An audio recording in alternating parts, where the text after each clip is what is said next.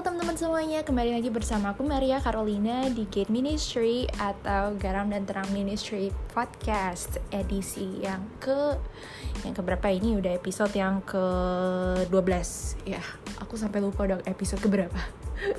Jadi hari ini hari Minggu, happy Sunday buat teman-teman yang mungkin masih belum ke gereja, gereja dulu atau mungkin masih banyak yang gereja online ya. Kayak aku sendiri tadi aku sempat gereja online dulu sebentar sama teman-teman. Jadi kita kayak ngezoom bareng abis gereja. Terus kita sempat kayak ada sesi sharing sedikit.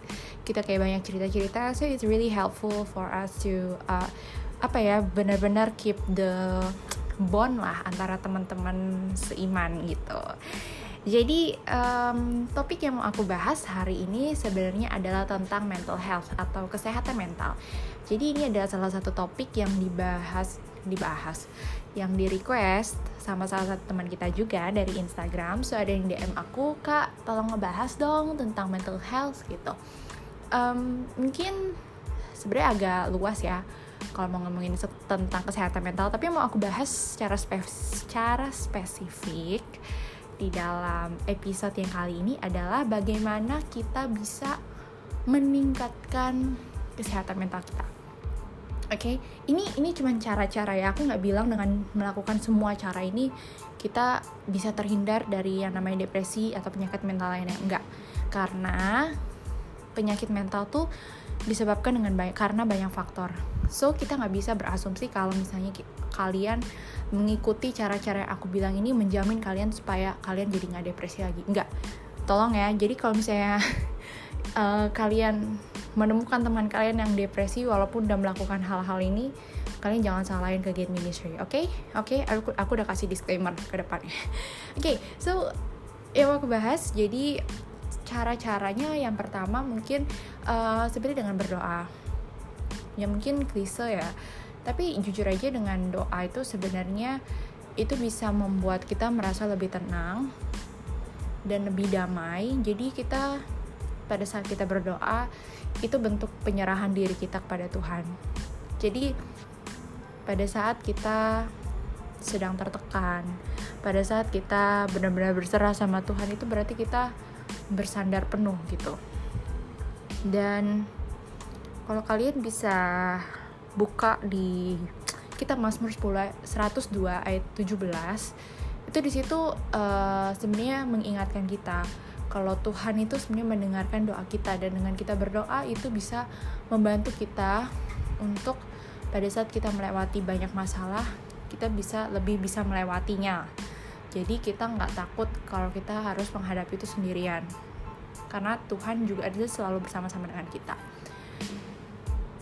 dan itu yang salah satu cara ya. Tapi cara yang lain adalah bisa dengan kalian menulis jurnal.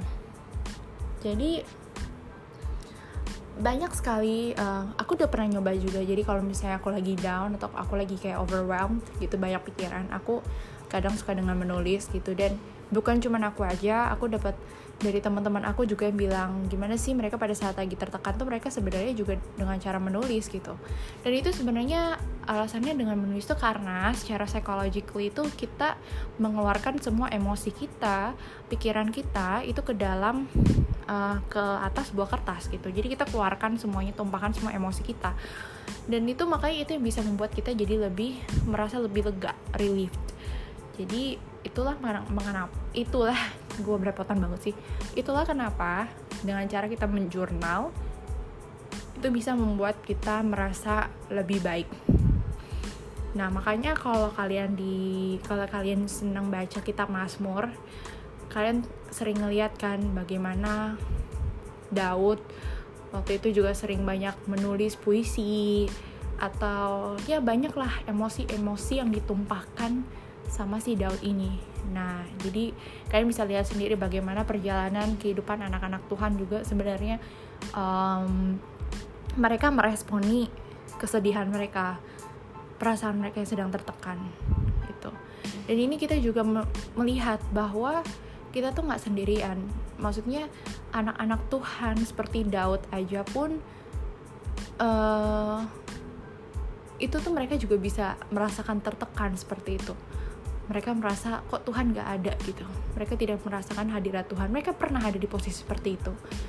Dan mereka dengan segala ratapan mereka tangisan mereka mereka tumpahkan semua di situ di Mazmur. So ya yeah, itu juga bisa membantu.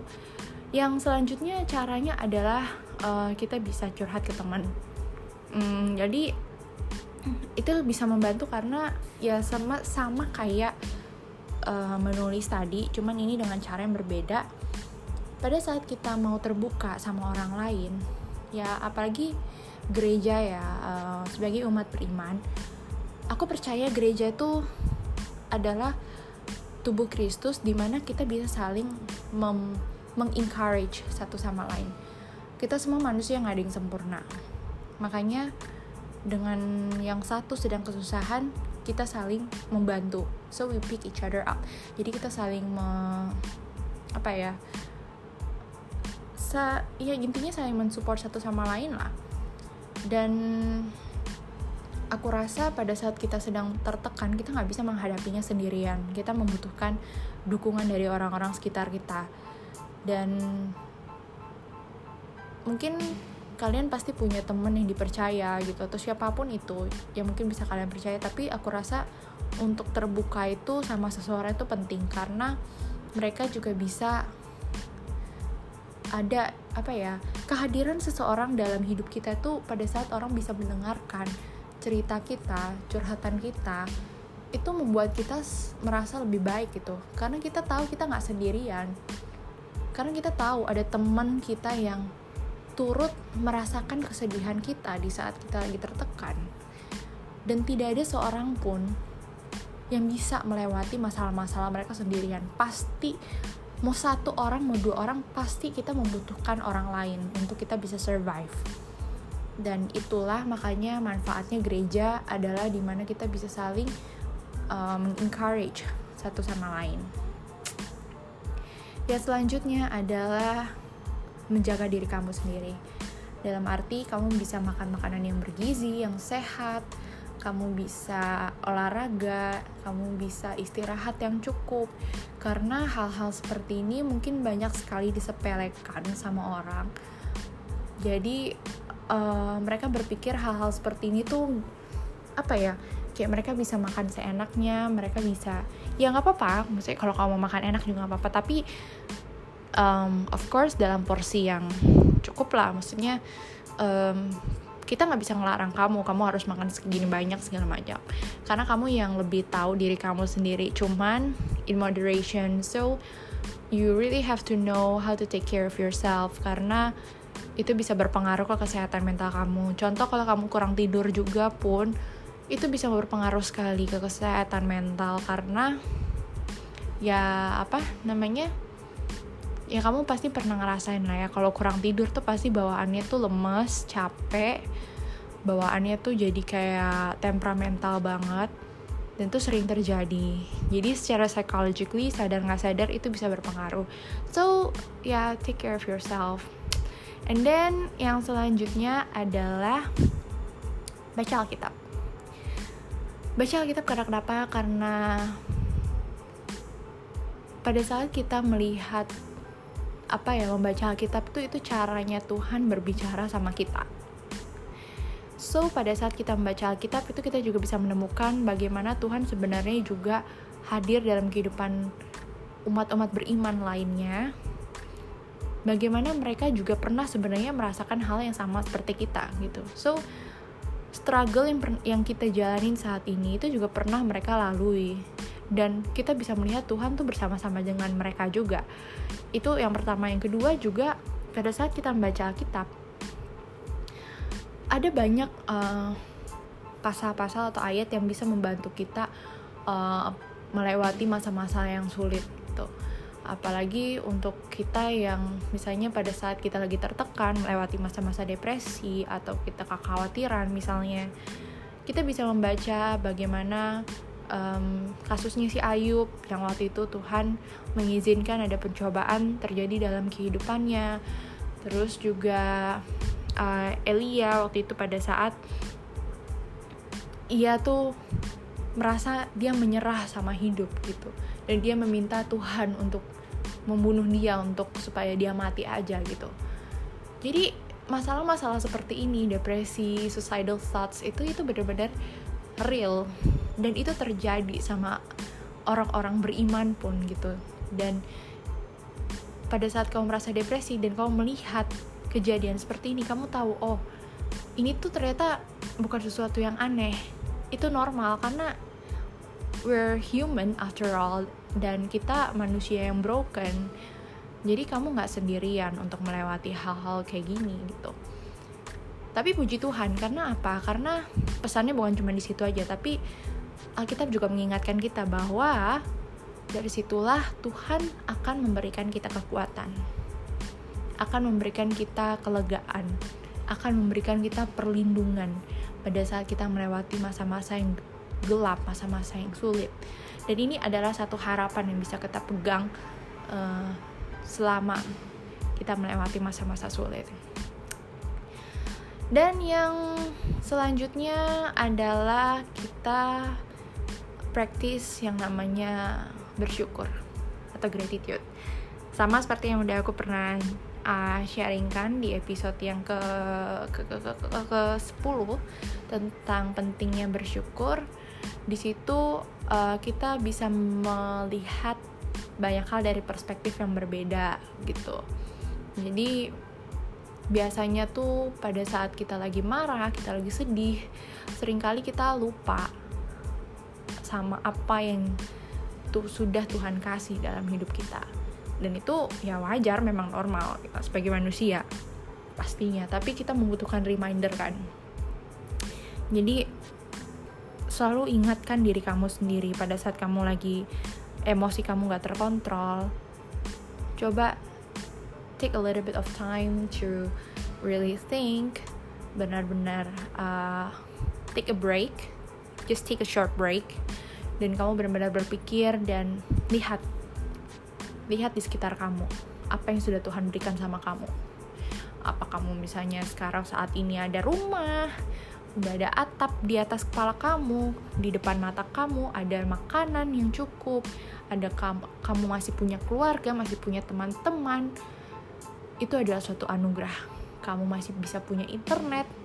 Again, kamu masih bisa dengerin podcast aku sampai episode yang ke-12 pun itu adalah suatu anugerah yang begitu besar yang sudah kamu dapatkan dari Tuhan. So, counting your blessings uh, mungkin gak akan bisa menghilangkan masalahmu, betul tapi itu akan bisa membantu kamu untuk mengingatmu bahwa hidupmu itu juga diberkati oleh Tuhan dan kamu dijagai oleh Tuhan dan Tuhan tuh sayang sama kamu karena kamu masih diberikan kesempatan untuk menikmati hal-hal yang mungkin tidak semua orang bisa nikmati. Itu so don't don't take them for granted. Jangan sia-siakan itu. Dan yang bisa kamu lakukan selanjutnya adalah uh, istirahat. Rebahan. Untuk kaum kaum uh, kaum kaum rebahan mungkin seneng ya dengarnya ya. Wah istirahat gitu by by istirahat tuh maksud gue tuh kayak kayak kita kebanyakan sering sebagai manusia tuh pikiran kita tuh selalu kayak aktif gitu. Kita selalu banyak pikiran kita pengen ini pengen itu pengen ini pengen itu dan kadang pada saat kita terus-terus berpikir gitu dan kita menyibukkan diri melakukan ini dan itu kita lupa untuk beristirahat. Karena istirahat tuh sebenarnya penting tadi yang aku bilang self care ya istirahat yang cukup ya. Istirahat tuh sangat penting. Uh, kamu bisa mengambil waktu istirahatmu tuh dengan misalnya just relax and then you can just watch movies or you can just read a book. Atau mungkin kamu bisa ya beristirahat dengan tidur gitu. Dan self care itu sebenarnya nggak selfish menurut aku karena kamu memastikan bahwa diri kamu tuh sehat secara mental, fisik dan emosional. Dan pada saat kamu stabil dan kamu sehat, di situ di mana kamu bisa melakukan juga banyak hal untuk orang lain so it's not selfish at all and that's the way how you can take care of your mental health mungkin rest itu adalah sesuatu yang apa ya buat orang-orang yang misalnya nih aktif banget dan mungkin workaholic. Atau mungkin mereka mania kerja gitu. Rest itu adalah sesuatu yang asing buat mereka. Makanya aku rasa yang namanya keseimbangan itu penting dalam kehidupan. Sibuk boleh sibuk tapi ingat istirahat. Istirahat boleh istirahat tapi jangan keenakan istirahat. Pasti harus ada balance untuk kita juga bisa produktif. Oke? Okay?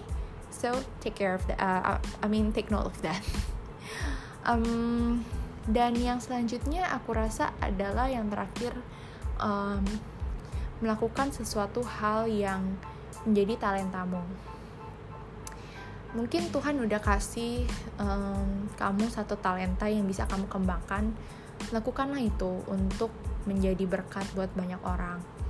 Misalnya kamu kamu senang membantu orang gitu kamu senang anak-anak ya udah kamu volunteer bisa volunteer buat kayak sekolah minggu or kamu bisa ikut satu kegiatan sosial yang bisa membawa kamu menjadi orang yang lebih lebih baik lagi gitu. Karena kamu mengasah uh, gift yang sudah Tuhan kasih ke kamu.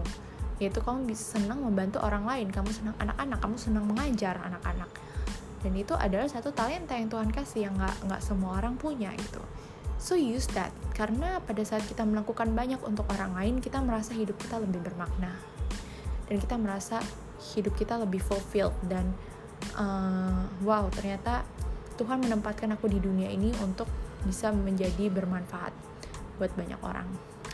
So yeah, I think um, that's just a very short sharing yang mau aku bagikan ke teman-teman. Mungkin hari ini agak panjang karena memang ada banyak poin yang mau aku sampaikan, but I really hope that it's useful for you guys. Dan thank you buat udah dengerin and I will see you guys in the next episode which is next week hari Jumat. Um, ada beberapa topik lainnya mas yang masih mau aku bahas lagi. See you and uh, happy Sunday and Tuhan Yesus memberkati.